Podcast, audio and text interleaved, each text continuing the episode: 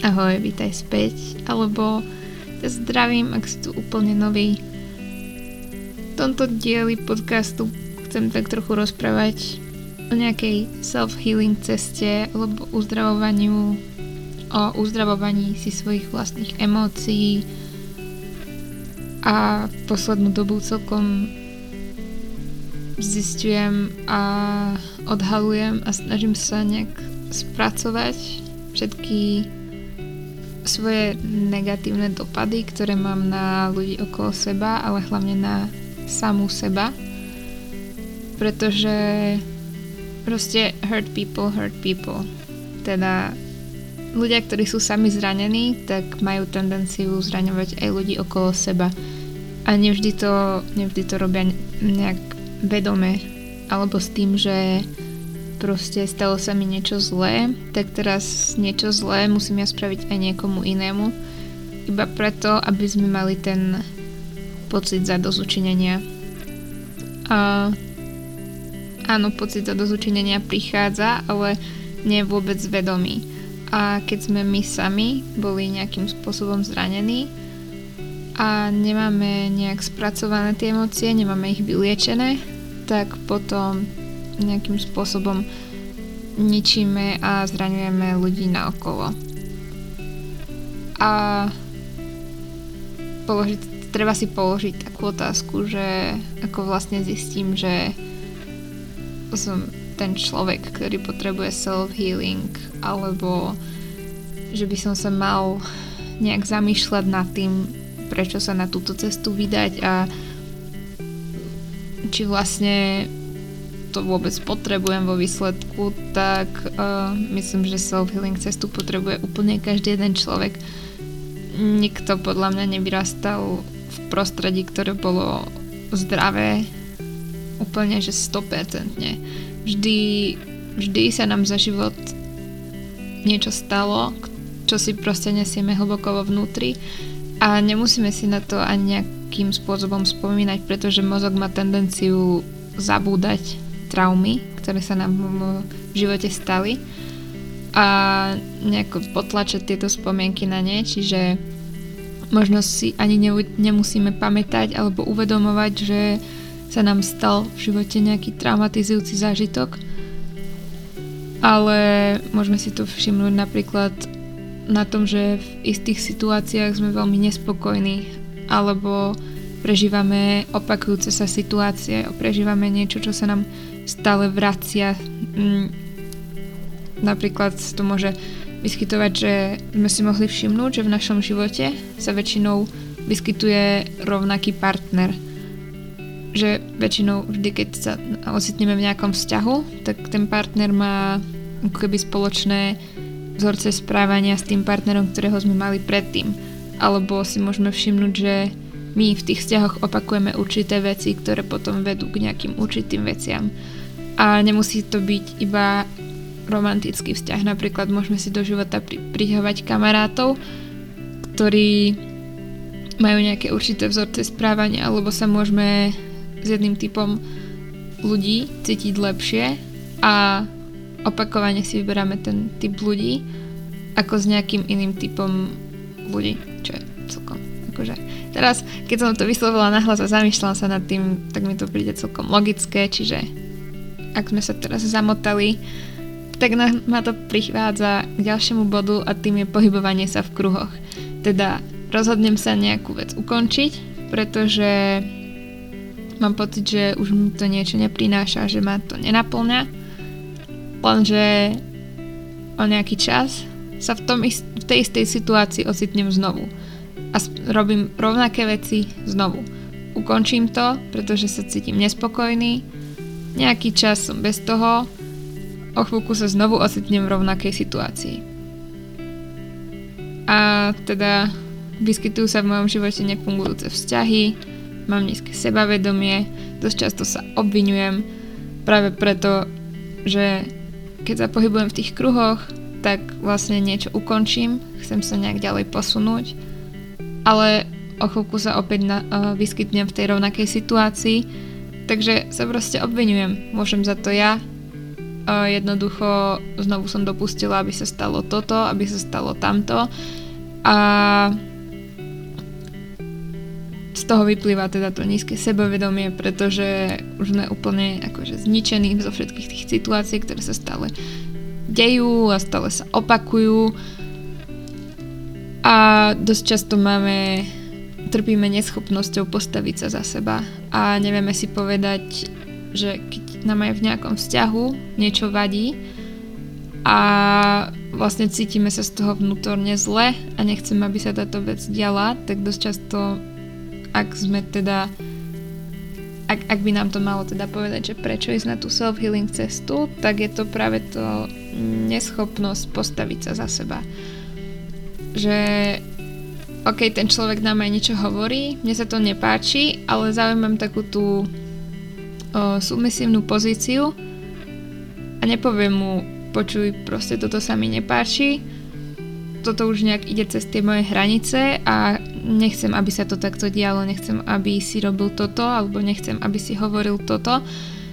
A jednoducho nevieme si nastaviť tie hranice, alebo nevieme vlastne prehovoriť na, za nás a za naše myšlienky a staviame sa do tej pozície toho submisívneho človeka.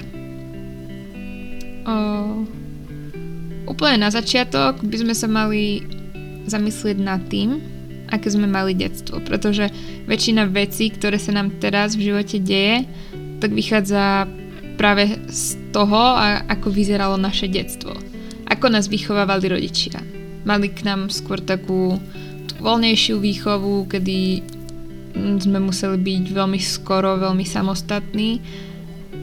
Ale zase tam prichádza otázka, že ak sme mali byť veľmi skoro, veľmi samostatní, bolo to z toho dôvodu, že nám rodičia dávali nejakú takú tú voľnú výchovu a snažili sa spraviť z nás silných individuálnych jedincov, alebo sme boli skoro samostatní preto, pretože naši rodičia nám nedávali až toľko pozornosti a zistili sme, že napríklad spraviť si jedlo sám je pre nás oveľa výhodnejšie a oveľa lepšie sa budeme cítiť, ak si ho spravíme sami, ako keby máme ísť za rodičom a poprosiť ho o to jedlo, pretože možno práve pracoval a vieme, že by nám iba odvrkol a hoci by nám to jedlo spravil, tak by nám dal veľmi, veľmi silno pocítiť, že sme ho vyrušili v práve veľmi dôležitej činnosti. Čiže treba sa zamyslieť fakt nad každým jedným detailom, ktorý sa, na, ktorý sa nám v tom detstve odohral aký sme mali vzťah s rodičmi. Boli sme skôr takí kamarátsky a púšťali nás nejak k sebe do nejakých svojich osobnejších vecí, alebo to skôr bol taký ten vzťah, že ja som rodič a ja stojím niekde tu na hore a ty si dieťa a musíš byť v tej submisívnej pozícii, lebo proste čo ja poviem, tak je sveté slovo. A to veľmi ovplyvňuje aj následné vzťahy. Vlastne máme tendenciu si vyberať partnerov na základe toho, aké sme mali vzťahy s rodičmi. A pokiaľ niektorý z našich rodičov bol napríklad emočne nedostupný, tak máme veľmi veľké tendencie si vyhľadávať práve emočne nedostupných partnerov, pretože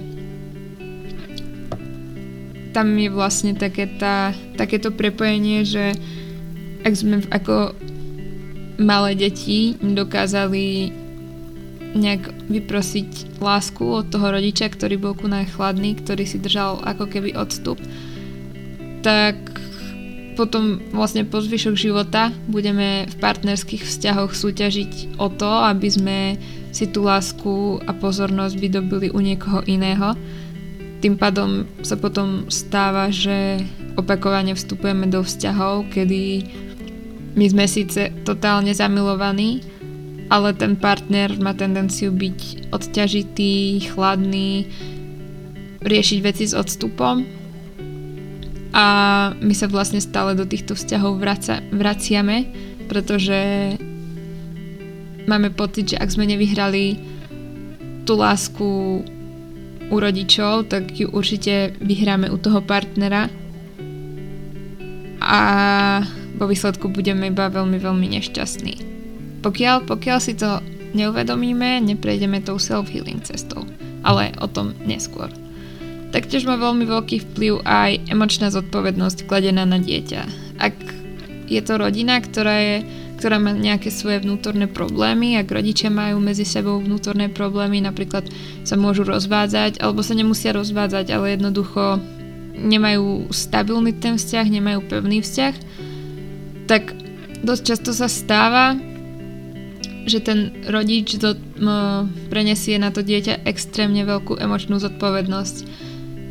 Vynáša, vynáša vlastne veci na toho druhého partnera a vlastne hovorí o tom, o tom vzťahu tomu dieťaťu, lenže to dieťa tým, že je to proste dieťa, nevie tieto emócie spracovať, nemá s nimi ešte skúsenosti, ešte do nich v podstate nevyrástlo, ale vlastne tým, že, že ten rodič má potrebu ho vlastne zahrňať do svojich vlastných vzťahových problémov, tak to dieťa sa mu snaží nejakým spôsobom pomôcť a sam, samo na seba akoby na, klade veľmi veľký dôraz, aby emočne vyspelo a snaží sa vlastne všetko toto nejak vyriešiť za toho rodiča, na čo nemá absolútne schopnosti, predpoklady, skúsenosti, nič.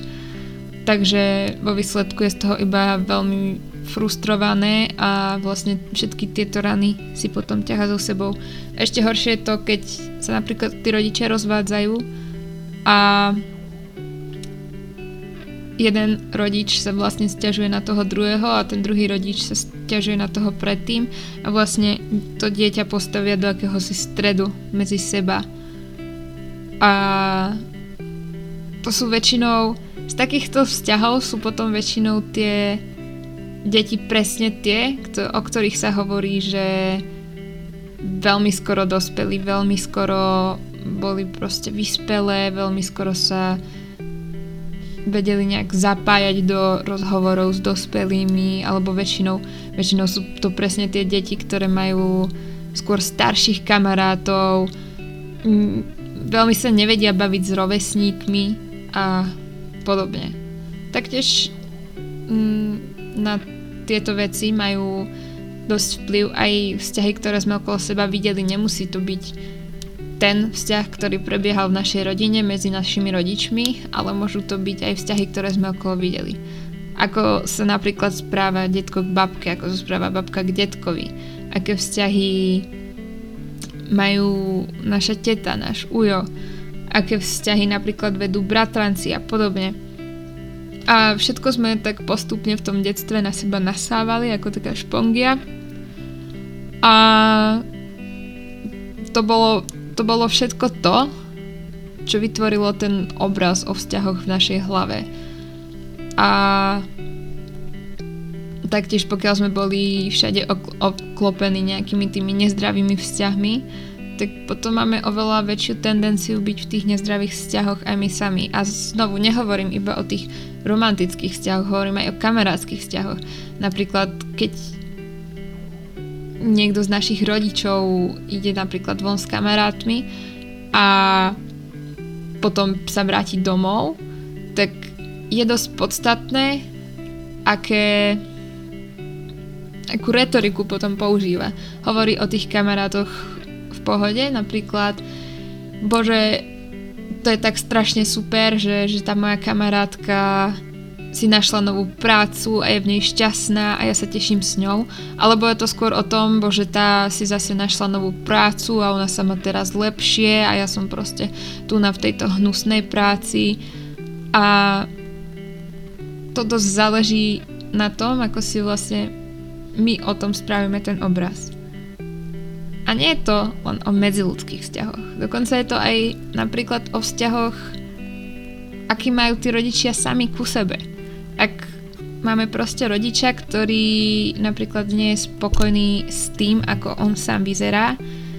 Vidíme rodiča, ktorý skáče z diety do diety, ktorý stojí pred zrkadlom a neustále sa stiažuje na to, že je tučný, je chudý, je moc šla, šlachovitý a podobne, tak znovu my to v tom detstve nasávame ako špongie a to zase môže viesť k iným nejakým iným problémom.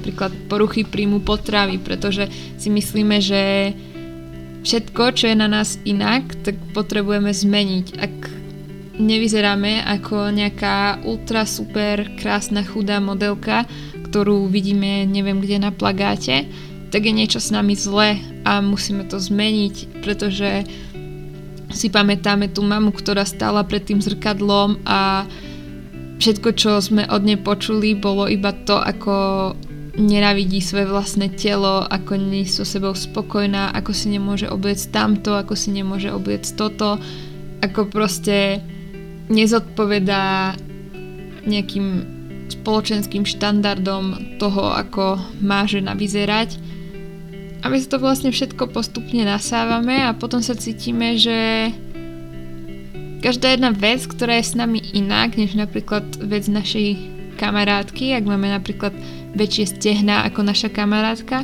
automaticky sa v nás odrazí tá mama pred tým zrkadlom, ktorá je nespokojná a máme potrebu si myslieť, že, že vlastne aj s nami je niečo zlé, pretože nikdy nás nikto nenaučil mať rád seba, mať, mať rád svoje telo.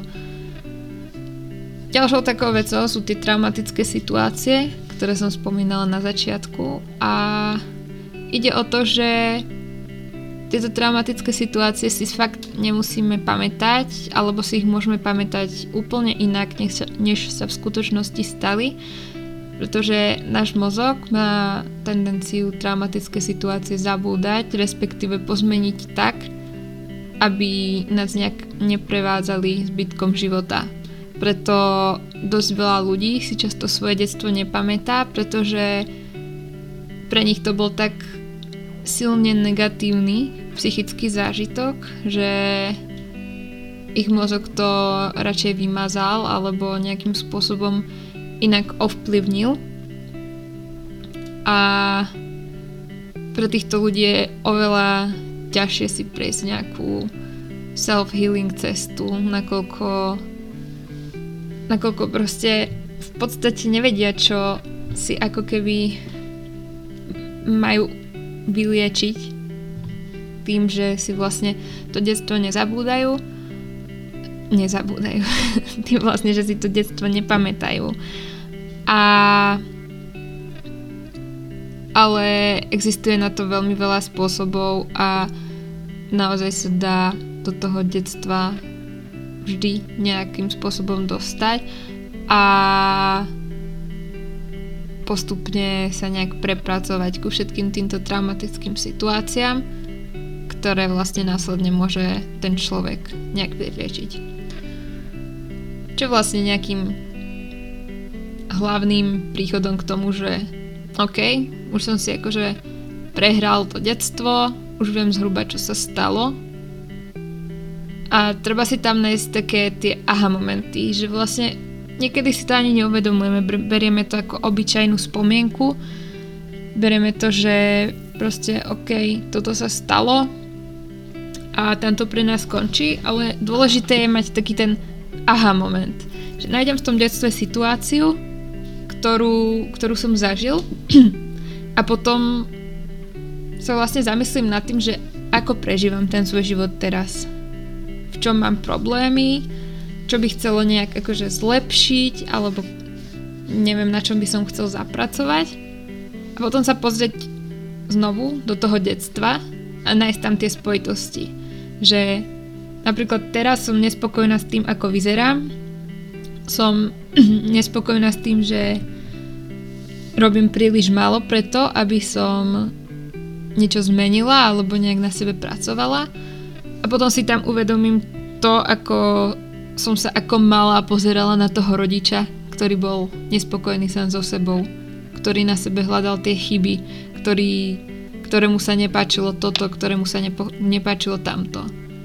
Potom vidím seba, ako stojím pred tým zrkadlom a hovorím si, ako sa mi nepáči toto, ako sa mi nepáči tamto. Alebo vidím v detstve toho od, odťažitého rodiča, toho, toho chladného rodiča, ktorý nedáva na, najavo svoje pocity, ktorý, ktorý nám nejakým spôsobom nechce expresívne vyjadriť tú lásku. A potom vidím seba tom vzťahu s tým partnerom, ktorým, za ktorým chodím, ktorému sa vlastne prosím o to, aby mi dal najavo nejakým spôsobom tú lásku.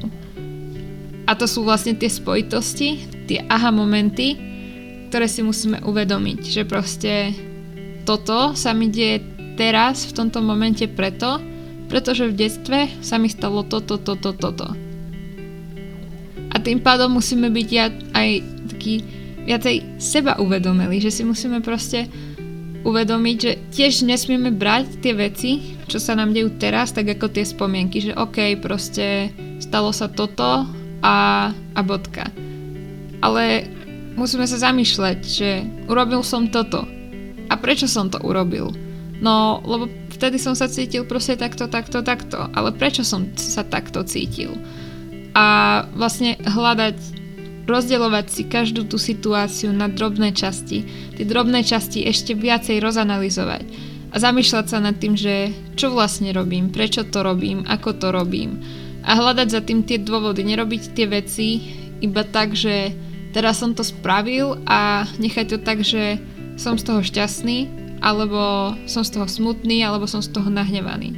Ale robiť to takým spôsobom, že teraz som spravil toto. OK, ale prečo som to spravil? Bol som z toho šťastný? OK, bol som z toho šťastný. Ale čo, čo môže za ten pocit tej radosti? Čo konkrétne? Ktoré boli tie svetlé momenty toho, čo som spravil? Ktoré boli tie nejaké tmavé momenty čoho, toho, čo som spravil? A vlastne tak postupne. Napríklad dosť to pomáha, keď si uvedomíme, že OK, toto je proste vec, ktorú si so sebou teda ťahám už z toho detstva a vlastne robí ma to šťastným, robí ma to smutným a tak postupne. A postupne, ak, ak ma teda tie veci nerobia šťastným a sú to vlastne tie zlé veci, ktoré si ťaháme z detstva, čo väčšinou sú to zlé veci, ktoré si ťaháme z detstva, tak sa to snažiť postupne obmieniať. Nemôžete nahradiť hneď celú vec, ale musíte ju na, na, nahradiť po častiach a to je vlastne to, prečo je treba si zmeniť na drobné celú tú situáciu.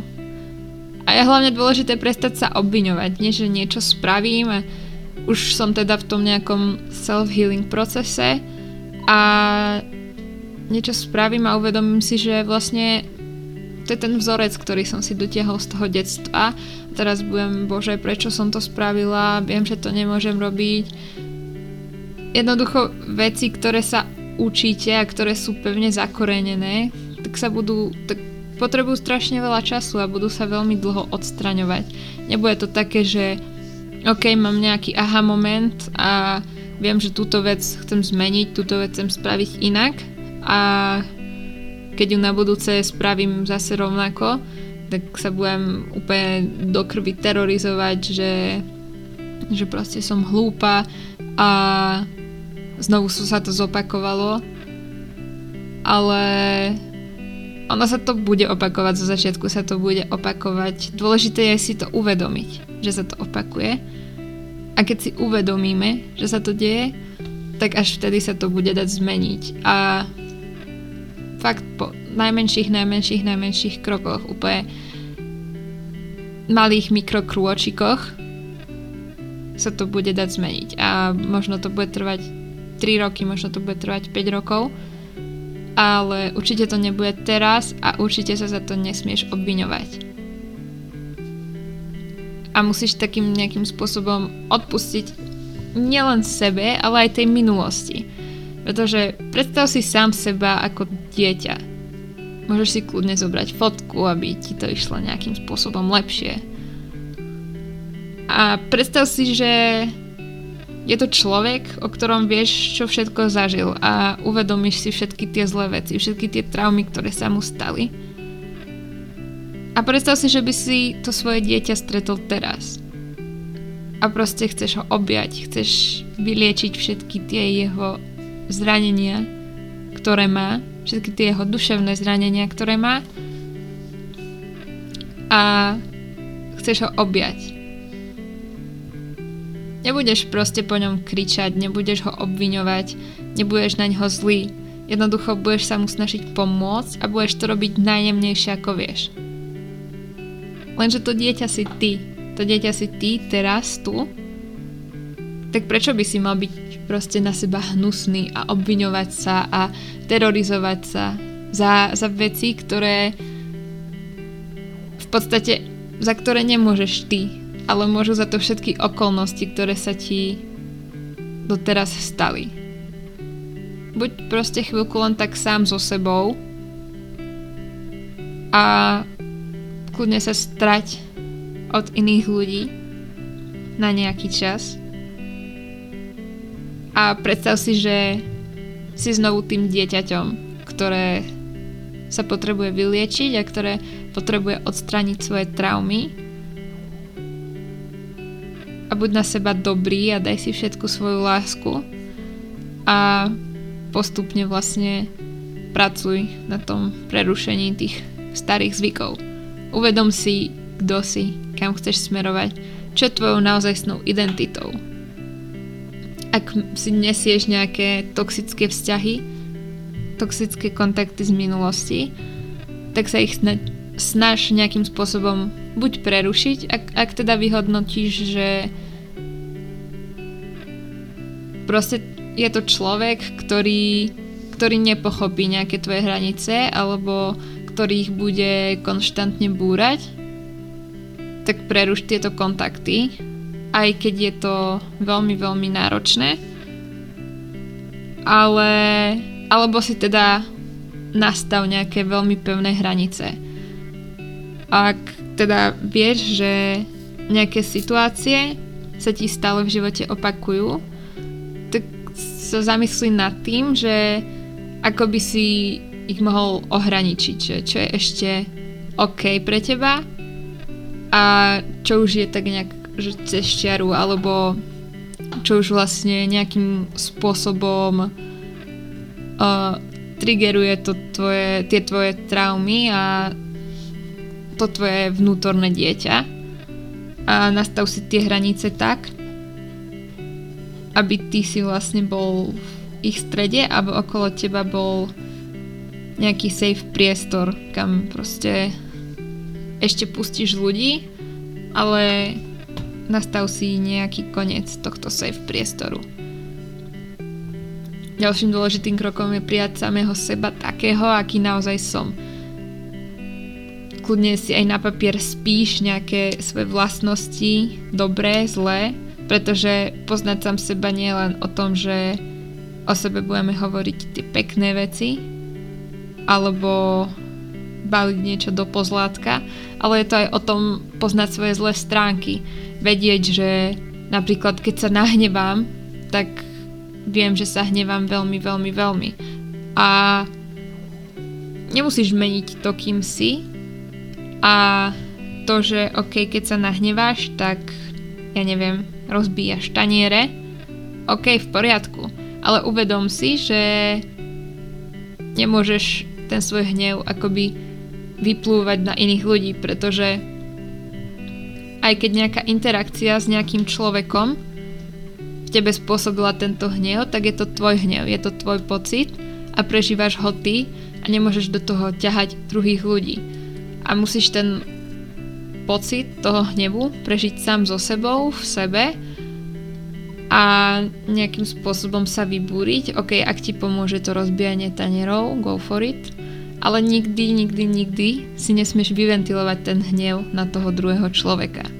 Jednoducho spracuješ ho a potom, keď sa ukludníš, tak povieš tomu človeku, že OK, teraz som bol nahnevaný, a stalo sa to z toho dôvodu, že si nejakým spôsobom prekročil tie moje hranice. A moje hranice sú toto a už nechcem, aby sa to opakovalo. A jednoducho vysvetliť si s tým človekom, čo sa stalo a prečo sa to stalo a nejak si zopakovať, že, že kde máme tie hranice a tým spôsobom predísť tomu, aby sa to opakovalo znovu. Čiže, OK, bol nejakým spúšťačom toho hnevu ten človek, ale ten hnev bol tvoj pocit. A veľmi s týmto pomáha aj napríklad taký ten journaling. Nenávidím hovorenie týchto anglických slov bežnej konverzácii, lenže netuším, ne, neviem nájsť momentálne slovenský ekvivalent k tomu. Jednoducho takéto, že mám zošit a zapisujem si tam veci. A zapíšem si tam, ja neviem, napríklad uh, bola som nahnevaná v takej a v takej situácii a tým pádom do budúcna viem, že také a také situácie vo mne ten hnev vyvolávajú. A pretože v, v, proste za deň riešime milión, milión, milión vecí a môžeme sa v tom strácať a preto máme ten zošit, kde si to proste napíšeš, ok, 24.3. 14 hodín 35 minút som bol nahnevaný, pretože som si nestihol včera spraviť obed a potom som potom som musel ísť hladný do roboty. Tak proste viem, že na budúce si radšej deň predtým spravím viacej času a spravím si ten obed, pripravím si ho a na druhý deň si ho budem môcť zobrať do roboty a tým pádom nebudem nahnevaný.